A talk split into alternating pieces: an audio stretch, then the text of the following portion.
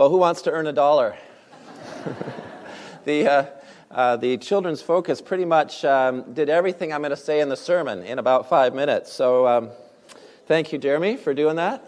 Uh, I will build on it a little bit here because I, I did a little work in this sermon. But uh, I, I, uh, I want to welcome you all back to this series on Matthew and remind you that last week we took a break and we heard about Naaman and his healing and the humility that worked in with that grace that he received from God. And so it's a really great preparation as we look at Matthew 20 right now, where Jesus tells this amazing parable uh, to help us to understand the sheer grace of God. So we're going to be immersed in God's grace as we look at this parable. Uh, it is a parable that is filled with bad math and very unorthodox accounting principles. So, if you're a mathematician, you might feel a little uncomfortable. Uh, three years ago, I took ninth grade math again. And it wasn't to try to get my high school diploma. It was because I took the role of my oldest son, Alexander's math tutor because there was some difficulty with ninth grade math for him. So, and in fact, I'm doing it again with my other son, Nicholas, who is in grade nine too. So, if anyone has questions about fractions and how to multiply and divide and add them, you can ask me, or order of operations, square roots, scientific notation. Uh, all of this stuff I can share with you as long as it's ninth grade math. That's what I'm stuck on there was one resource I had to deal with, and that was the ninth grade math textbook. Uh, and so, what I would do is I'd learn each chapter uh, quickly and then help Alexander out with it. And the great thing about that book was all of the answers were in the back of the book for the homework. um, so I could tell if I was on the right track. However, there was one surprising thing I found as I became infinitely uh, aware and, and knowing this book is that there actually was a problem in the back of the book. I discovered that there were some wrong answers. And the way I discovered this is because I, um, I did what I thought for sure was the right way of doing an equation. I looked at the back of the book and it was wrong. And I did the problem over and over and over again and kept getting the wrong answer. Well, it turned out, and the teacher confirmed this, that there are some wrong answers in that textbook. Uh, now, I felt vindicated, but I also felt that this is an illustration of what Jesus says about God's grace in this passage. Because the world, with all its wisdom and its authority, says that God uses bad math when he teaches about grace. But the parable teaches us that it is actually the world that needs revision just like that math book needed revision. It's God who has all the authority and the wisdom. God turns the world's accounting upside down in order to pour out His grace that brings life to you and to me. So I want to turn you to turn to Matthew 20, 1 through 16. Uh, and it's there on page 825. Uh, the context of this marvelous parable is that Jesus has been talking to Peter and his disciples. If you remember from two weeks ago, Peter said, after hearing uh, this rich young ruler saying no to Jesus' uh, request for him to give up everything, uh, Peter says, What do I get for giving up so much to follow you? And I think he's echoing our own thoughts when we hear Peter talk. He never is shy about being open uh, and that is the Christian life. There are losses that come from following Jesus. Some of us lose relationships, we lose business opportunities because of our faith. Uh, we might lose a church building. In uh, the Middle East and in Africa, to, to name just a few places, there are brothers and sisters today who lose homes and even their lives because of following Jesus. And Jesus assures Peter and us that everyone who follows him will receive far more than they could ever give up. Everyone who's left houses or brothers or sisters or father or mother or children or lands, Jesus says, for my sake, will receive a hundredfold, and they will inherit eternal life. But then Jesus says um, this amazing thing that we're dealing with today many who are first will be last, and the last first. That's God's economy. That is His math. And it's only true because His grace undergirds everything in our life, everything in our universe. So, with that teaching, Jesus is saying, Peter, you need to know the fundamental thing about grace it is not a wage, you can't earn it. It's not a payment for good work, or because of your great reputation, or because of your faithfulness. Many of you think that, um, uh, many people that you think are first rate, Peter, and most deserving of grace, those are people who are last in God's kingdom.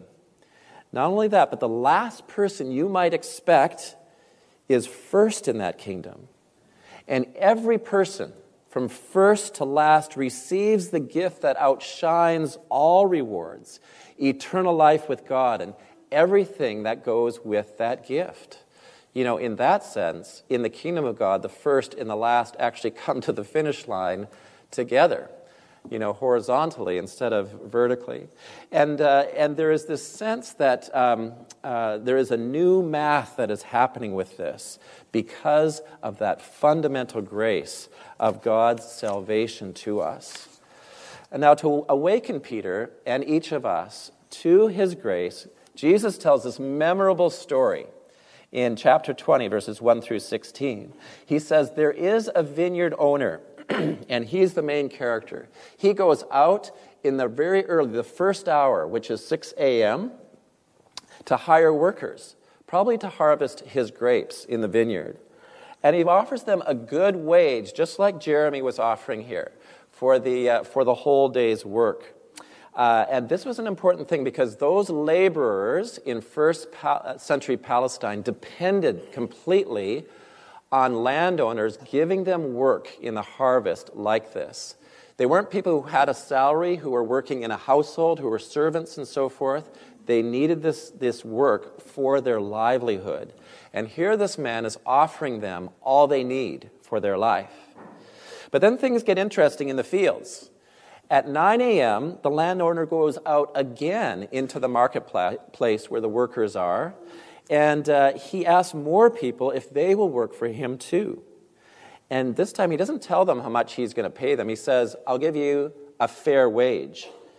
Uh, just what is right, he says, I'm going to give you. And people say, sure. They trust him at his word, and they go to work for him. He goes out and does the same thing at noon and at 3 p.m. as well. Now, this is the first hint that there is something very different about the landowner compared to the economy of first century Palestine. Because he personally seeks out workers throughout the day, not just for his harvest, but it seems like his reason is to give a livelihood, to give them and their families a fair wage. And I think Jesus is giving a glimpse into God's heart here because it is out of God's immense love for people that He seeks out people in His initiative to serve Him, to come into His life, to know Him. And if you are not a Christian today, God is seeking you out, whether you know it or not. He is seeking you out to receive the grace of knowing Him and to know the life that He gives you, the things that you truly need in life. And if you are a Christian, and many of you are here, it is only because He searched you out that in His initiative, He chose to give you grace. And that you responded because of His grace. You said yes to His invitation to come to Him and to stop wandering around as these workers were doing aimlessly without the purpose, the great purpose of God Himself and His hope and the grace that changes everything. So there's uh, this hint of this, of this landlord seeking out as God Himself does. And then look at verse 6, because here's where grace begins to be fully revealed in the parable. It says there, um, and about the 11th hour, the owner went out and he found others standing. Now, have you ever wondered where the phrase 11th hour came from? It means a point in time when it's nearly too late, and it comes from this story. So every time you hear that term, 11th hour, thrown around, think of God's grace. think of His undeserved grace. Um, it, the 11th hour is 5 o'clock. It's impossibly late for these workmen to find work because the end of the day is 6 p.m., an hour later. That's when the sun goes down. And you can imagine what these people are thinking at 5 o'clock, these potential workers. Uh, I'm going to go home ashamed. I'm going to go home with nothing to my family, no food that night or the next morning. Only a gnawing hunger and a real sense that I am a failure. That's what they have thought in, that, in this story. And the landowner says to them, Why do you stand here idle all day? And they said to him, Because no one has hired us. It's a revealing question. It's likely they were not good workers that they did not have the ability that the other workers had. They weren't strong or experienced, and they didn't know the right people. It may very well have been that they didn't get along very well with other workers either. So, whatever the reasons, they are outsiders. They are the ones very easy to ignore and to not hire. But this employer hires them. And you must uh, put yourselves in the other workers' shoes as they're doing their work in the field. And all of a sudden, they see all these people coming at 5 o'clock into the field as the sun is going down.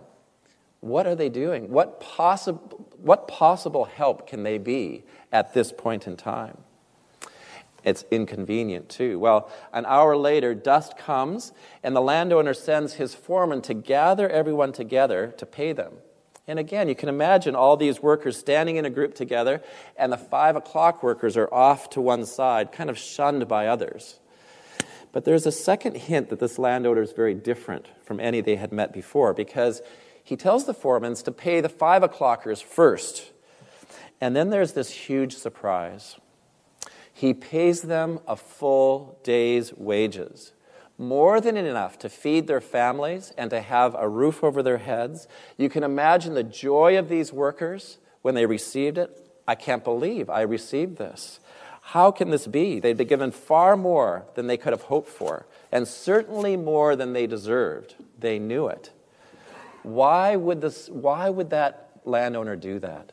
It is too good to be true, would be what they were thinking. But it is true.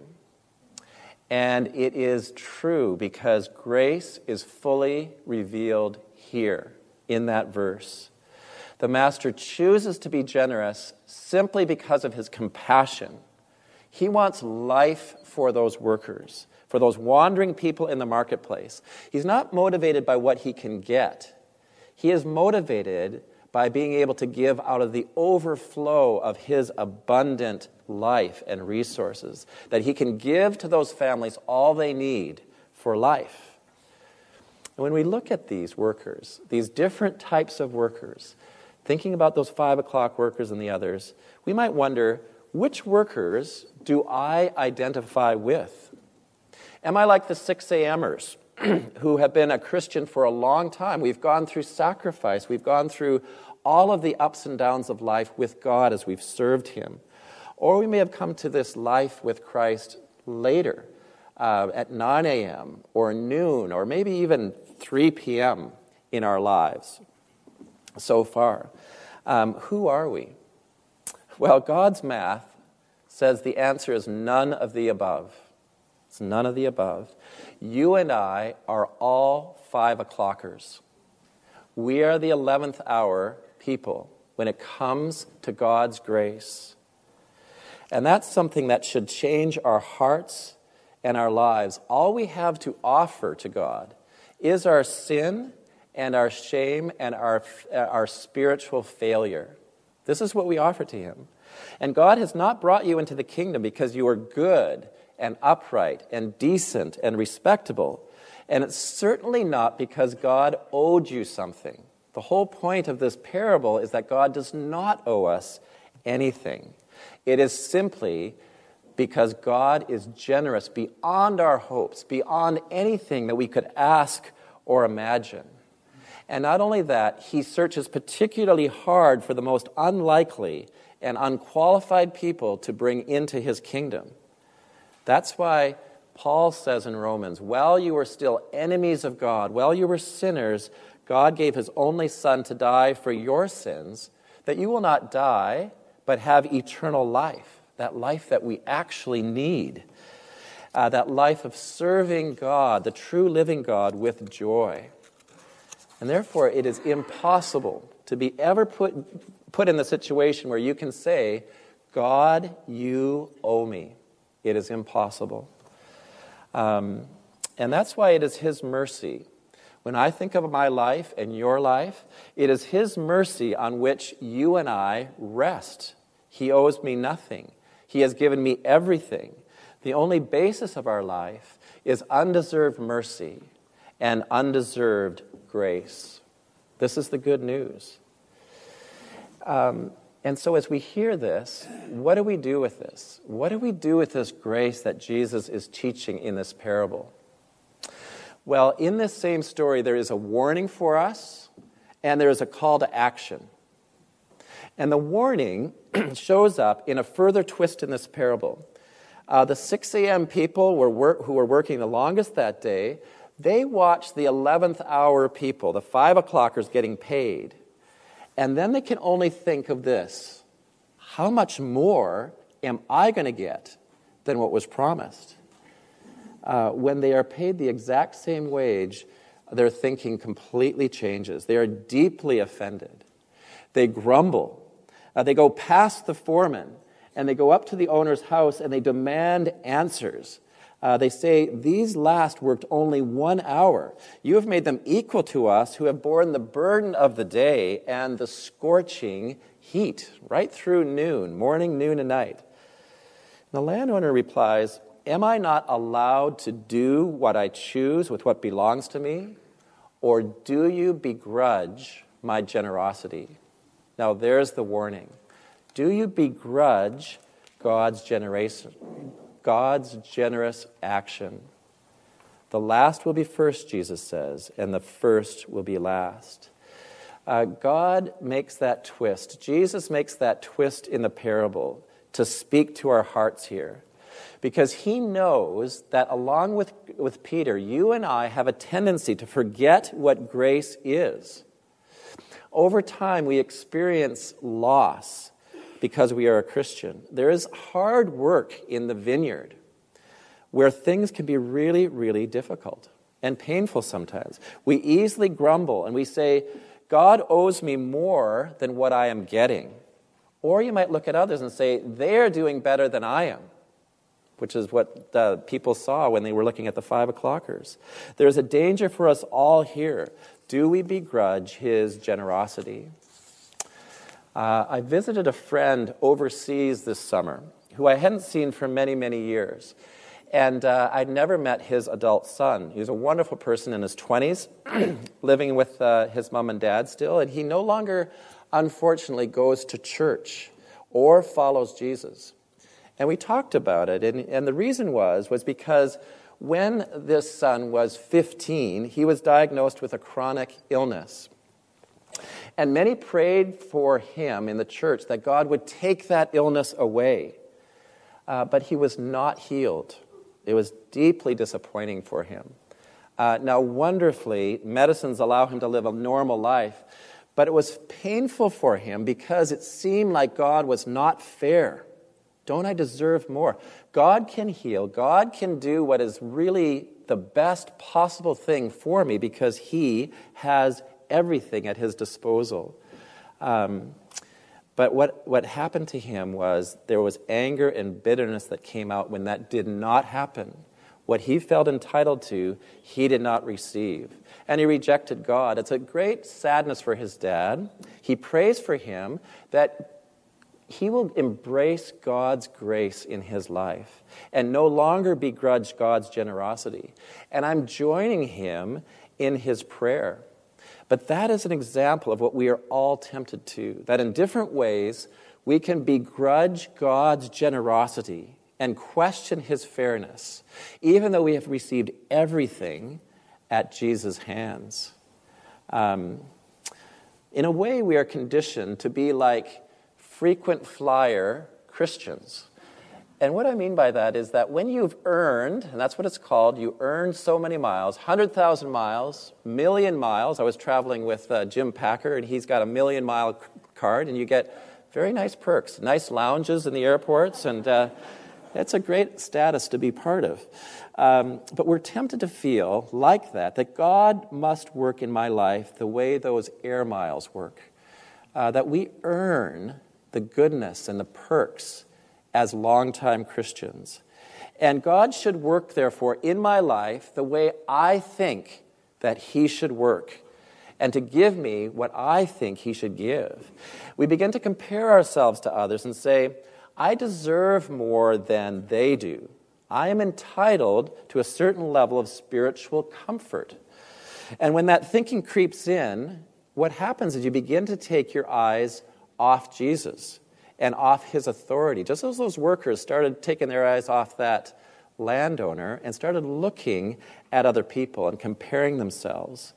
Um, when that thinking creeps in, you can't see what Jesus has done for you. You cannot rejoice in what he is doing in others people's lives. In fact, the opposite response of those all day uh, workers the response of grace would have been if they had said, Wonderful, look at what happened with those five o'clockers, which, by the way, is what Simon did in the children's talk. he was very satisfied by what happened. That's the response of grace. And Jesus warns us. He tells us a story of complete crazy upside down employment practices to show that He has given everything to you from the start. By grace you have been received, by, by grace you have been saved by grace, you are being saved. By grace, you will be saved as well. It always has and always will be from God's overflowing generosity. In His love, in His authority as the owner, He takes initiative in your life to give you life. By the work on the cross, that it's not by accident, Jesus talks about right after this passage in verse 17. That's the basis of our grace. That's the basis of our salvation. It's the basis of our life. And it really is the good news. In the midst of your sin, in, in the midst of your shame, in the midst of feeling very inadequate, and in, also in the midst of the world's pains and illnesses, God's love for you is constant. Jesus gives you his abundant life. His grace, as Paul found out, is sufficient for you even in the times of greatest affliction because his power is made perfect in our weakness. That's God's math. And then finally, there is a call to action. And I, and I close with this. Uh, you don't see it at first, but there is a call to action in Jesus' parables. And that is fundamentally that we are to live like five o'clockers. And what I mean by that is that Jesus is calling us to know that we are each of us last minute hires who count blessing upon blessing from God's hand, more than we can ask or imagine. In fact, the evidence of a right relationship with God, the evidence of your maturity in Christ, is that I am overwhelmed with the goodness of God. I am overjoyed with his goodness to other people as well. That is a sign of a right relationship with God. Do you find that in your soul this morning as you hear this parable? Have you learned to be so interested in Jesus' interests and in his causes that you are all taken up with him? You know, I think one practical thing which we can do is in our action is to fill our minds with the grace of God in our lives. And I did this as I was writing the sermon. I started writing a list, and uh, the list gets longer and longer. Uh, he said, he, What he has done for me in his grace. What is the thing that is undeserved in my life? Well, he forgives my sin, and his mercy is new every morning. He speaks to me every day through His Word so that I can actually know Him, the living God, every day in my life. Um, He, he is glorious. I can worship him every day because he is worthy of all my worship. He pours his love into me continually, even, though I, even when I don't feel loving or particularly open to God. He does this. He gives me complete assurance of the future. His hope is certain. I will see him one day. I will know the resurrection of the body and rejoice in being with him forever. I can be his minister, a channel of his grace to other people in the most profound ways. You and I can be that every single day. I've received my ability, my experiences, my uh, intellect, my motivation to work so that the fruit of my labor is his gift to me. Our daily bread is his gift to us. Now, I could go on and on and on and make this a really long sermon as that list goes. And that's what you will find when you start writing out this undeserved grace that God has given to you. But I want to close by saying that Jesus calls us in this parable to fill our minds with his amazing grace. Because by that grace, God first uh, uh, gives to us what the world may, is thinking is last. And that which the world considers and admires to be of preeminence, God often considers last. So today, God calls us to live according to his otherworldly math. He has given us undeserved mercy so that we will mirror that mercy to others in our life, in the way we live it. May our hearts be so filled with the thankfulness of the five o'clock workers that we live a life of joyful service, giving undeserved mercy, and giving free grace, serving Jesus in costly ways, because he has first loved you. Amen.